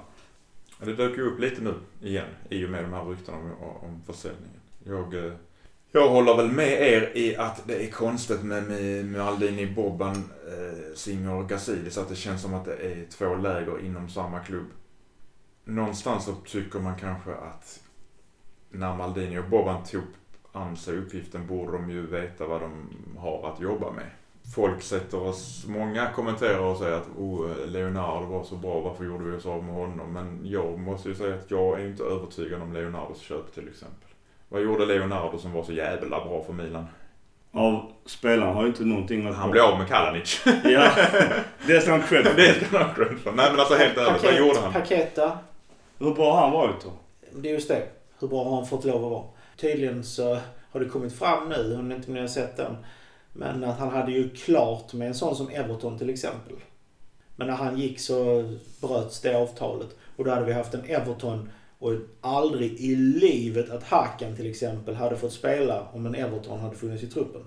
Man kan ju diskutera, men jag tycker att man höjer honom till skyarna lite. Nu vill han, dra, nu vill han köpa paketet men han vill betala mindre än vad Milan betalar för honom. Mm. Eh, Och det kan man ju då tycka, vad håller du på med? Ja. Är han nu så bra så att PSG vill ha honom så har ni ju i alla fall råd att betala lika mycket som Milan betalar för honom. De menar på att marknadsvärdet har gått ner sedan det köpet. Men jag håller med. Ska Milan sälja Paketa och Leonardo jagar dem igen, då, då får det vara samma summa minst som de köpte honom för. Men sen är det snack också om Draxler och eh, några andra spelare som sitter halvt på bänken i PSG. Men var- varför skulle Draxler vilja spela i Milan? Det är nästa Det är om han inte får speltid i, i PSG och tycker att det är viktigt att få speltid inför EM till exempel. Ja, alltså Draxler istället för en eh, Hakan på vänsteryttern alla dagar i veckan. Men vi måste ju få till något offensivt på mittfältet i så fall. Och det är ju mycket snack om att man ska skola om vissa, som Hernandez och Benazer till exempel. Benazer behöver inte skolas om för jag tycker hans naturliga position inte är gista egentligen. Ja, ett döda med Salah. Mm. Annars, eh, mer rykte kring eh, profiler är annars eh, Ralf Rangnick. Och det är väl från Red Bull-lagen. Jag vet inte om det är vilket av Red Bull-lagen Red Bull-lagen det är, men eh, Leipzig tror jag det var. eller, jag vet inte, är något av de jävla läskelagen. Och han, han har gjort mycket med unga spelare och det är väl lite så Gazidis vill ha det. Så jag tror han passar perfekt i Gazidis stall. Men där är också återigen, ska man köpa hönan för eget här nu om, beroende på vad som händer i framtiden. Så det, det känns också ganska tvek. Den ska ha cred för är ju att han ändå har byggt två starka, eller bägge Red Bull-lagen är ju starka. Alltså det är bra, det är genomtänkta byggen. Sen så frågan om det är hans förtjänst eller inte, det vet vi inte. De har haft många år på sig ska också sägas. Jag vet att Malmö, när Malmö slog ut Red Bull, något av de lagen, två år i rad. Då hade de väl nog så sjunde, åttonde Champions League-försöket som man verkligen har fått jobba under lång sikt. Det är inte på så vis i Milan att han får sju, åtta år på sig. Nej, nej, nej. Det är väl det som är det stora problemet, att Milan... Förväntningarna på Milan är ju mycket högre än det har varit på någon av Red Bull-lagen. Och förväntningarna är högre på Milan än det är på Atalanta.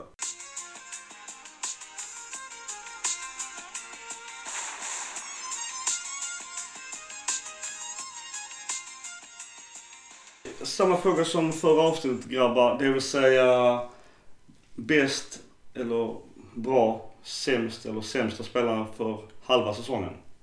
Ska vi börja med bäst och ta alla, våra bäst och sen sämst och alla våra sämst, eller hur? Vi kan ta de eh, sämsta först. De sämsta först.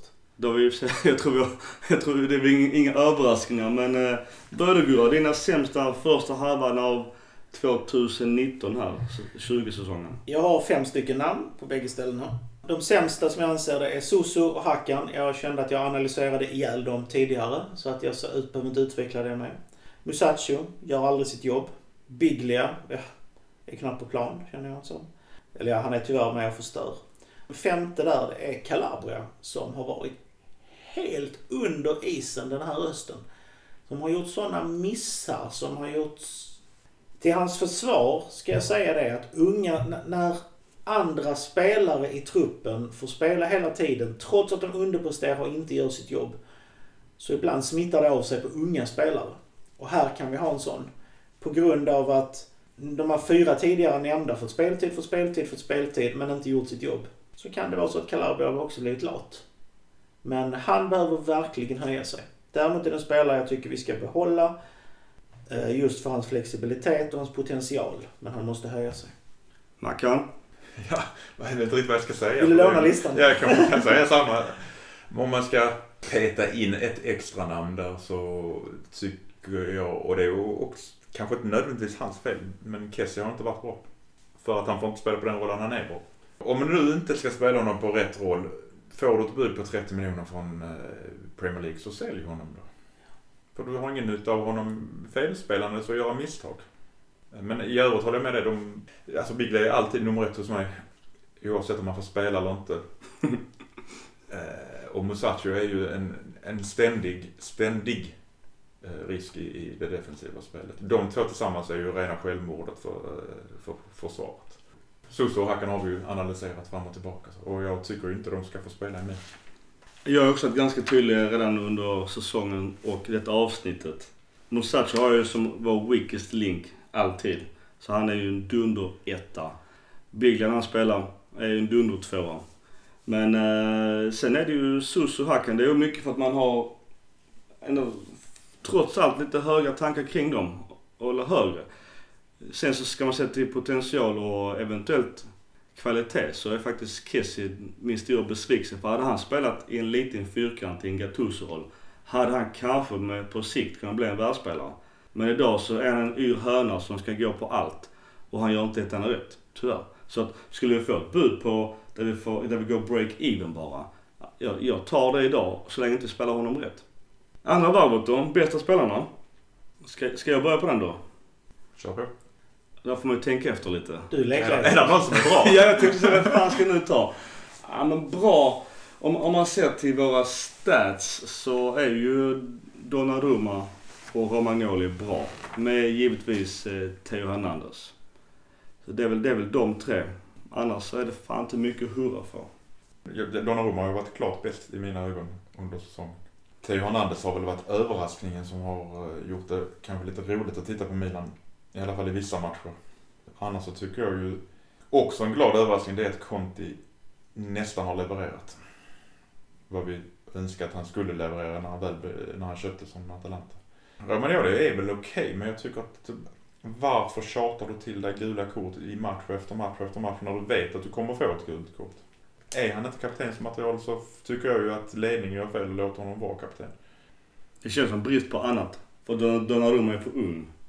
Ja, eller så behöll de det för att ha ett, ett kort till att förhandla eh, när det ska förlängas kontrakt. Jag vet inte. Gurra? Ja, jag har ju fem namn. Donnarumma, som tidigare nämnts, känns som den, den stabilaste. Romagnoli också, har varit bra. Hernandez, men inte Hernandez som ytterbacken, utan Hernandez som mittfältare nu i, i pressen. Som back har han varit på sin höjd medioker. Han släpper såna ytor och nu när han inte finns Bakayoko och Kessie städa, städa bakom så är det livsfarligt. Men som mittfältare och som den som faktiskt utmanar och gör det oväntade finns han också med där. Benazer som faktiskt har stått för en positiv utveckling på mittfältet. Man ser att det finns någon som vågar nå bollarna framåt och försöka. Nu, nu omöjliggör vår, våra spelare honom att faktiskt komma till sin fulla potential. Men hade våra yttrar framförallt gjort sitt jobb så hade hans passningar kunnat resultera i så mycket mer. Han är nog en av de stora stjärnorna framöver. Sen så har jag en blänkare och nu, nu kommer folk bli irriterade. Men de matcher han faktiskt har fått spela på rätt position tycker jag Kessie har varit riktigt bra. Han fick göra det mot Juve vet jag och jag tror det var Inter också va? Och där var han riktigt, riktigt bra. Det är ju han som står mellan oss och storförlust i Juventus till exempel. För att han stängde ner ytan framför backlinjen fullständigt. Men används han inte rätt, då är det lika bra att sälja honom och casha in som vi varit inne på. Vi tar sista svängen med eh, silly season och hoppar hit and shit. För hit and shit är ju ungefär det här. Det blir en samma hit and shit. Så vi kör sista svängen i silly season.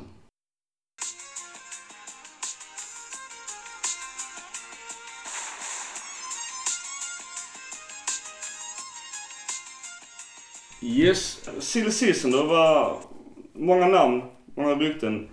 Det, det som är klart nu det är ju Zlatan, vilket är någonstans är det jävligt bra. Utifrån mycket i Milan, både marknadsföring och kanske spelmässigt. Men annars så, det som är mycket på på tapeten är ju Todibo, mittback från Barcelona som gjorde bra match mot Inter i Champions League. Men nu verkar även Manchester United ryktas dra i honom och då känns det ju rätt så svårt. Olika summor på honom men det är en spelare som, som jag, om, om vi säger vad jag hoppas på, så eh, är det ju mittback och Kallar vet fan men alltså mycket är det ju egentligen allt för att få bort Musacho. Det, är det det handlar om för min del. För det är återigen weakest link. Mitt mittback. Vi måste byta bort Musacho. Va, vill du köra Mackan eller? Alltså, Jag har ju gjort lite annorlunda lista än vad ni ju uppenbarligen har gjort. Jag Ja. kanske missförstod instruktionerna. Nej men det, Nej, det gjorde är öppet. Men, nej, men, eh, men, när det gäller transfers så har jag högst upp min önskelista det är att vi ska sälja Biglia, Hakan, Susu, Musacho, Rebic, Donna, Antonio Donnarumma och Borini. Ja, bara Det är är högst upp på min önskelista. Ja det är ju jul som Nej men för jag önska. tycker, jag tycker att de spelar... Antingen har de ingenting att göra i Milan för de har, får inte spela. Eller så får de spela och förstör för Milan. Mm. Och sen har jag då en önskelista på att vi ska förlänga med Bonaventura och eh, Gigio Donnarumma. Och vad vi ska köpa, det är ju jobbigare. För det beror helt och hållet på vilken form av fotboll vi vill spela. Vilken uppställning, vilken tränare vi kommer ha i framtiden. Och det ska ju bestämmas av ledningen någonstans. Just det. Ja, fram med motorsågen. Var inte blyg. Men om man nu går på att vi... Jag är för dålig på att hitta talanger för att jag kan inte springa runt och vara talangscout i Europa och leta talanger. Så att jag får ju gå på lite på den listan du skickade ut till oss i förväg med eh, utgående kontrakt och vi behöver erfarenheten och eventuellt kanske ledningen går med på det. Där vi då eh, behöver två mittbackar i alla fall. Framförallt om vi säljer Masacho behöver vi två mittbackar. Och då finns det några namn som kan locka mer än andra. Men Thiago Silva, Fertongen och eh, Nacho i Real Madrid är på utgående kontrakt. Det kan inte kosta vansinnigt mycket att få hit dem i januari. Frågan har ju lönen där. Real vill behålla Nacho. Nacho har spelat 303 minuter bara. Precis, så att han kan ju vara sugen på att gå Ja. för att få speltid. Ja. Vi vet att Boateng, Jerome Boateng, inte har fått jättemycket speltid i Bayern München och det var liv där i somras. Där kanske vi kan locka honom. Han har inte spelat särskilt mycket i år. Skadebenägen, jättelång. Ja, mm, vi ska inte... Vi har även i Serie A Rogani i Juventus som han kan Serie A. Han har lite speltid för sin, för vad han vill. Problemet är ju då att Juventus inte har så jättemånga backar att välja på så frågan är om de vill sälja någon back. Om jag bara hoppar in i just Juventus. Jag frågade på Twitter han som håller i Juventus Sverige Twitterkonto som också varit med i vår podcast här. Just om eh, Juventus. Tänkte man där är många på mittfältet. Kan vi inte låna någon eller ta någon? Och men på jag kan gå nu till PSG. Matuidi är också på utgående kontrakt. Eh, men han vill inte. Då är det Piazza. Och han har ju varit skadebenägen. Men han menar på Rugani och, och Demiral som har ryktats till Milan. Han sa att det är no-go på det. Framförallt, framförallt inte Demiral som räknas som deras nya ledande mittback. När uh, Chiellini... Uh, Han är ju på utgående kontrakt förut. ja, gött. Han är gammal milanist har han sagt. Ja, han har sagt själv. Ja. men när Chiellini och uh, Bon- Bonucci. Bonucci... Ersättarna ska ju vara Delict och Demiral så att, Fortsätt Mackan. På mittfältet behöver vi, mm, jag säger minst två mittfältare beroende på vad vi säljer såklart. Men vi behöver ju, om vi nu säljer Kessie behöver vi ju en annan defensiv mittfältare. Och då har det varit mycket snack om Matic och jag säger gärna Matic. Jag tror han kan göra jättestor skillnad i Milan. Eh, Jag tror dessutom han är så erfaren att han kan själv säga att jag kan inte spela den rollen som du vill skicka upp mig utan jag vill vara defensiv mittfältare. För det är jag bäst på. Där är en herre som heter Fernandinho i Ma- Manchester City som sitter på utgående kontrakt. Där är lönen en jätte, jätteproblem för Milans del. han har bara typ uh, 600-700 000 pund i månaden. För Milan är det väldigt mycket pengar om du ser Det var 100 000 mer än ju. Precis. men eh, han skulle nog kunna göra den rollen. Eh, Matuidi som vi pratade om, men jag tror inte han vill gå till Milan. Eh, Även om han egentligen ses som en väldigt bra, han kan ju spela i väldigt många olika positioner. Och, men där är ju, vill Juventus sälja en sån spelare till Milan i januari? Det tror jag inte. Eh, Och Milan vill nog hellre vänta till han kommer gratis i sommar i så fall dessutom. Ja, och då är det fel. Mm. Sen har vi ju, där har jag ju faktiskt någon talang för en gångs skull, men Tonali är ju en lovande talang. han är kanske inte enbart defensiv mittfältare men han är ju, han kan ju vara, han kan man säkert utveckla till att klara många positioner han också. Har vi lite offensiva mittfältare så har vi en önskemål kanske är Nain Golan. Han är lite opolerad kan man väl kanske säga. Och kanske lite stökig i sitt privatliv. Men han levererar ju i Calgary. Men sen vill han, vill han gå därifrån nu? Det tror jag inte. Inte mitt i hans frus cancerbehandling. Han flyttar ju från Milano dit för att... Det var väl för att han blev utskickad från Inter. Ja men en stor del var ju att eh, hon skulle vårdas där eller vad det var. På de utgående kontrakten har vi David Silva i Manchester City som jag alltid har gillat. Perfekt. Och- Om du spelar 4-3-3. Ja. Även han från, vet han från eh, Barca? Pedro. Pedro är ju, ja, han är ju Chelsea. Mm, ja, men det är ju Han, samma. han, han kommer här också. Ja, okej. Jag vill ju helst att vi ska gå ifrån 4-3-3. Jag med. Eh, Men om vi ska ha 4-3-3 så behöver vi två yttrar. En vänster, minst två yttrar ska jag säga. Och då är Pedro, nu är Depay, Depay ganska skadad just nu. Jätteskadad till och med. Depay eh, likade eller skrev någonting om Milan och Zlatan. Det gjorde Thiago Silva också. Ja, det ger viss förhoppning. Så att- Rebic ska väl bort. Det verkar ju så. Då behöver ju kanske en anfallare också. Och om vi då ska gå på erfarenhet så är Mertens, Götze, Jiro, Ilicic, alla sitter på utgående kontrakt. Ilicic kommer inte gå i januari. Där kan vi locka med pengar i alla fall, till skillnad från hans lön i Atalanta. Precis, där kan, man, med. där kan man nog locka. Men Ja. där är ju förmodligen enklare för honom i sommar också och ge honom ännu högre lön i så fall.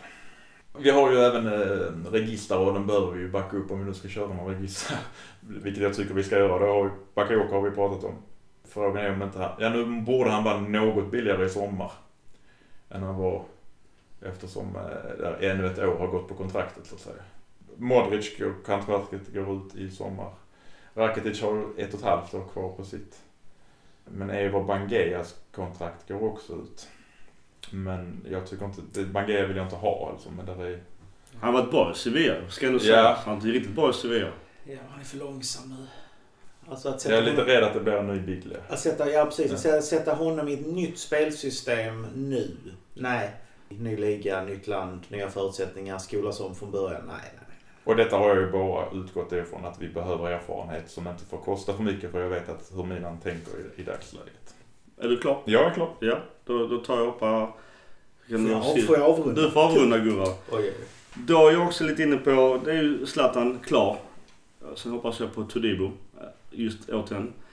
Lite talangscout här inom äh, ligan också, som är möjliga. Och det är ju en äh, mittfältare center i Castrovilli från äh, Fiorentina. Och sen som du var inne på innan i Jeremy i Boga, han i Sassuolo som ytter till vänster om du nu spelar 4-3-3. Och, och andra sidan då en eh, AMR eh, right då i Riccardo Orsolini i Bologna. Om man nu tvunget ska spela detta jävla 4-3-3 så tror jag att de här två, både Boga och Orsolini, eh, är alltså hårt arbetande spelare som kan ligan. Som har gjort det bättre än både Hakan och Biglia. Sen annars så, eh, alltså drömmen eller förhoppningen är ju såklart eh, Modric. Du var inne på Matic, det håller jag också med om. Sen är det ju Premier League-löner respektive Real Madrid-löner. Eller då Rakitic är ju också en Barcelona-lön. Thiago Silva en PSG-lön.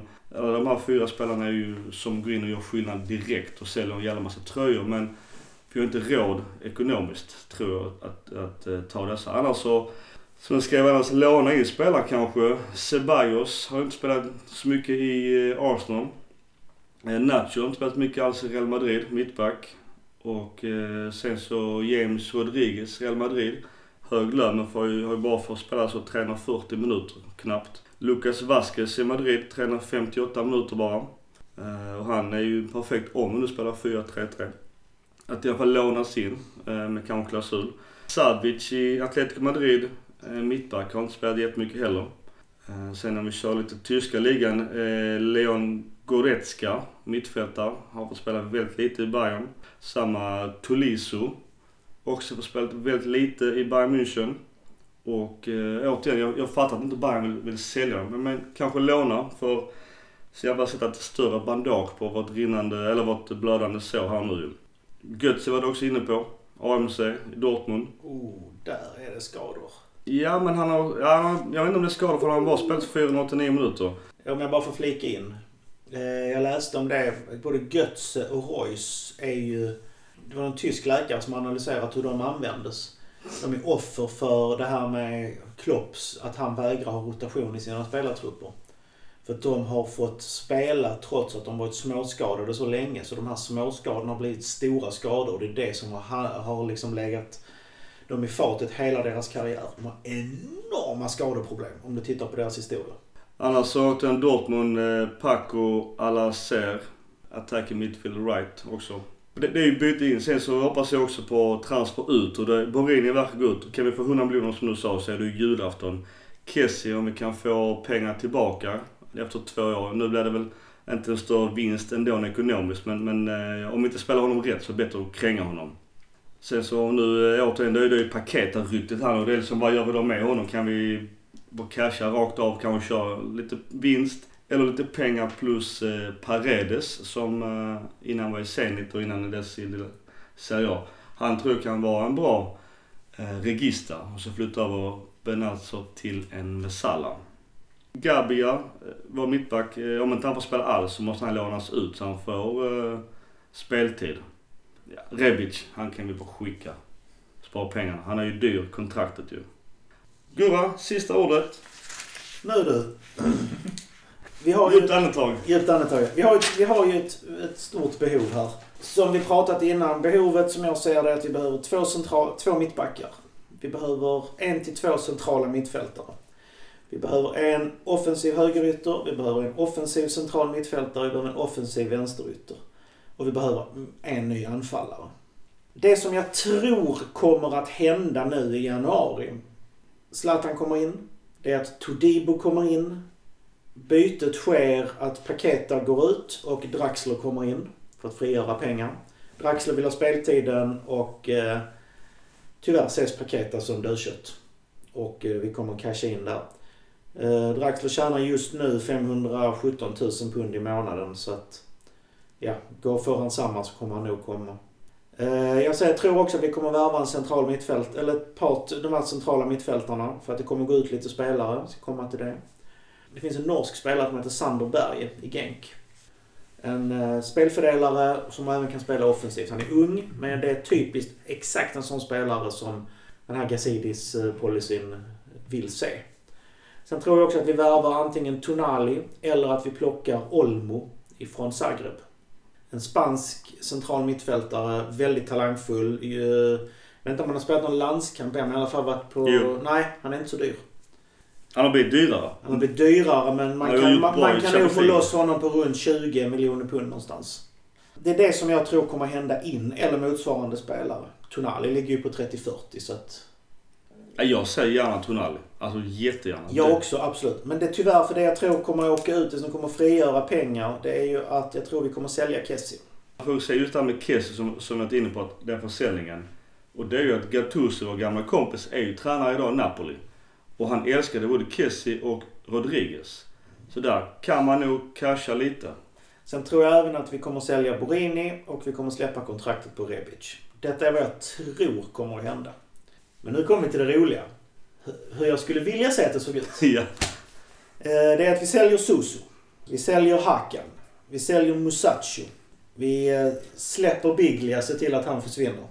Vi säljer Borini. Vi släpper Rebic. Eh, Och eftersom vi inte ännu inte kommer... Han Vänta, det blir bättre. Oj, oj, oj. Ehm, med tanke på hur vi spelar, jag förutsätter att vi fortsätter med samma uppställning. Jag, jag, jag ger mig inte ifrån den. Så tror jag vi kommer släppa Kessie. Och även om vi kommer byta uppställning kommer vi fortfarande inte ha en roll för honom. Därför ser jag gärna att vi släpper honom. Och jag tror även att vi kommer sälja Bonaventura. Jag vet, nu, nu, nu dog församlingen. Nu bara du släckte ljusen totalt här nu. Men nu går vi till in. Och nu blir det roliga listan. Eh, Zlatan då naturligtvis. Sen behöver vi en ledande central mittfältare. Och då finns det en kille i Sporting Lissabon som heter Bruno Fernandes. Som finns för runt 40 till 45 miljoner pund. Eh, man skulle även kunna stoppa in en Ferratti Ferrati som har sagt att han vill tillbaka till Italien nu. Frågan är om man kan få loss honom för. Alternativet där ser jag Tonali en annan central mittfältare, det var Olmo som var inne på innan, som jag tror kan vara väldigt stabil på den positionen. Som mittbackar, vi har Todibo, som, jag, som är ett, ett löfte. Alternativ till honom kan ju vara Ake från Bournemouth, men då lär det kosta. Eh, sen så finns det ju en tysk back i Moskva som vill från, från där som man kan få loss för 25-30 miljoner pund någonstans. Och det är Benedikt Hövedes. Fan, är kvar. Tror han har slutat. Nej, nej, nej. Och han spelar riktigt bra.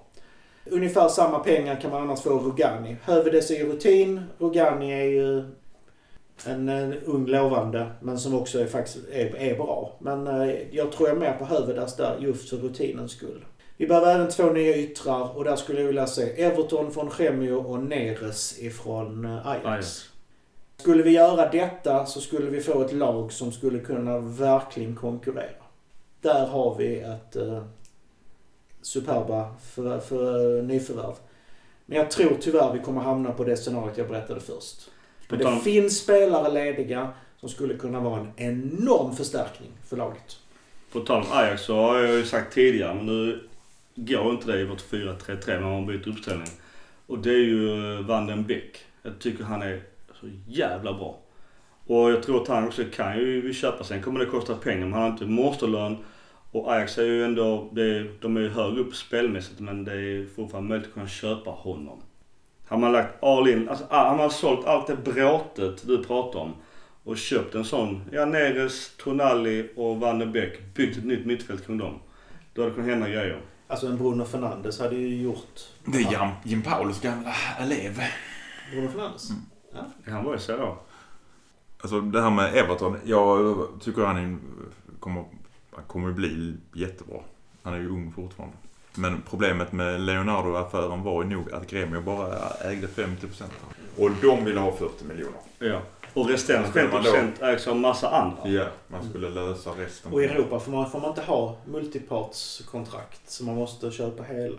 Om de värderar honom till 50, eller 40 för 50% då hade det ju kostat nästan en miljard. Det är ju därför han är kvar i Gremio. För att efter, vad är det, vad är det Copa America eller vad är det Sydamerikanska mästerskapen. Då hade ju alla köpt honom. Han var ju fantastisk i det mästerskapet. Ska vi runda av med eh, Serie A för den säsongen, terminen fram man säger. Och kan man kommentera det. Det är målvakt i Parma, Seppe. Sen har vi vänsterback Kolarov, vilket där borde faktiskt vi haft vår Milan-spelare. De Vrij, eh, Chris Smalling och Guardado, högerback. Sen har vi mittfältet med Bernardi, Luis Alberto och Ilicic och Vortexmannen, eller förlåt, jag menar Ronaldo. Anfallare i Gomes och Immobile i ett 4-4-2. Spontant åsikt om detta? Den? Ronaldo borde inte vara på plan. Han borde sitta inlåst i Ystad. Däremot skulle man kanske fråga sig att betygen när de sattes. Men Men, detta är ju Who Scored kan vi då säga. Ja, Ja. who scores? Och det är ju eh, från betygen i... ja. Nej, det är ju svårt att ifrågasätta betyg. Som de själva sätter. men man kan ifrågasätta... Ja, betygen kan man ifrågasätta men att de är med här kan man inte ifrågasätta. Nej, precis. Det är, de som, den, den som, det är de här spelarna som Scores har be- bedömt varit bäst.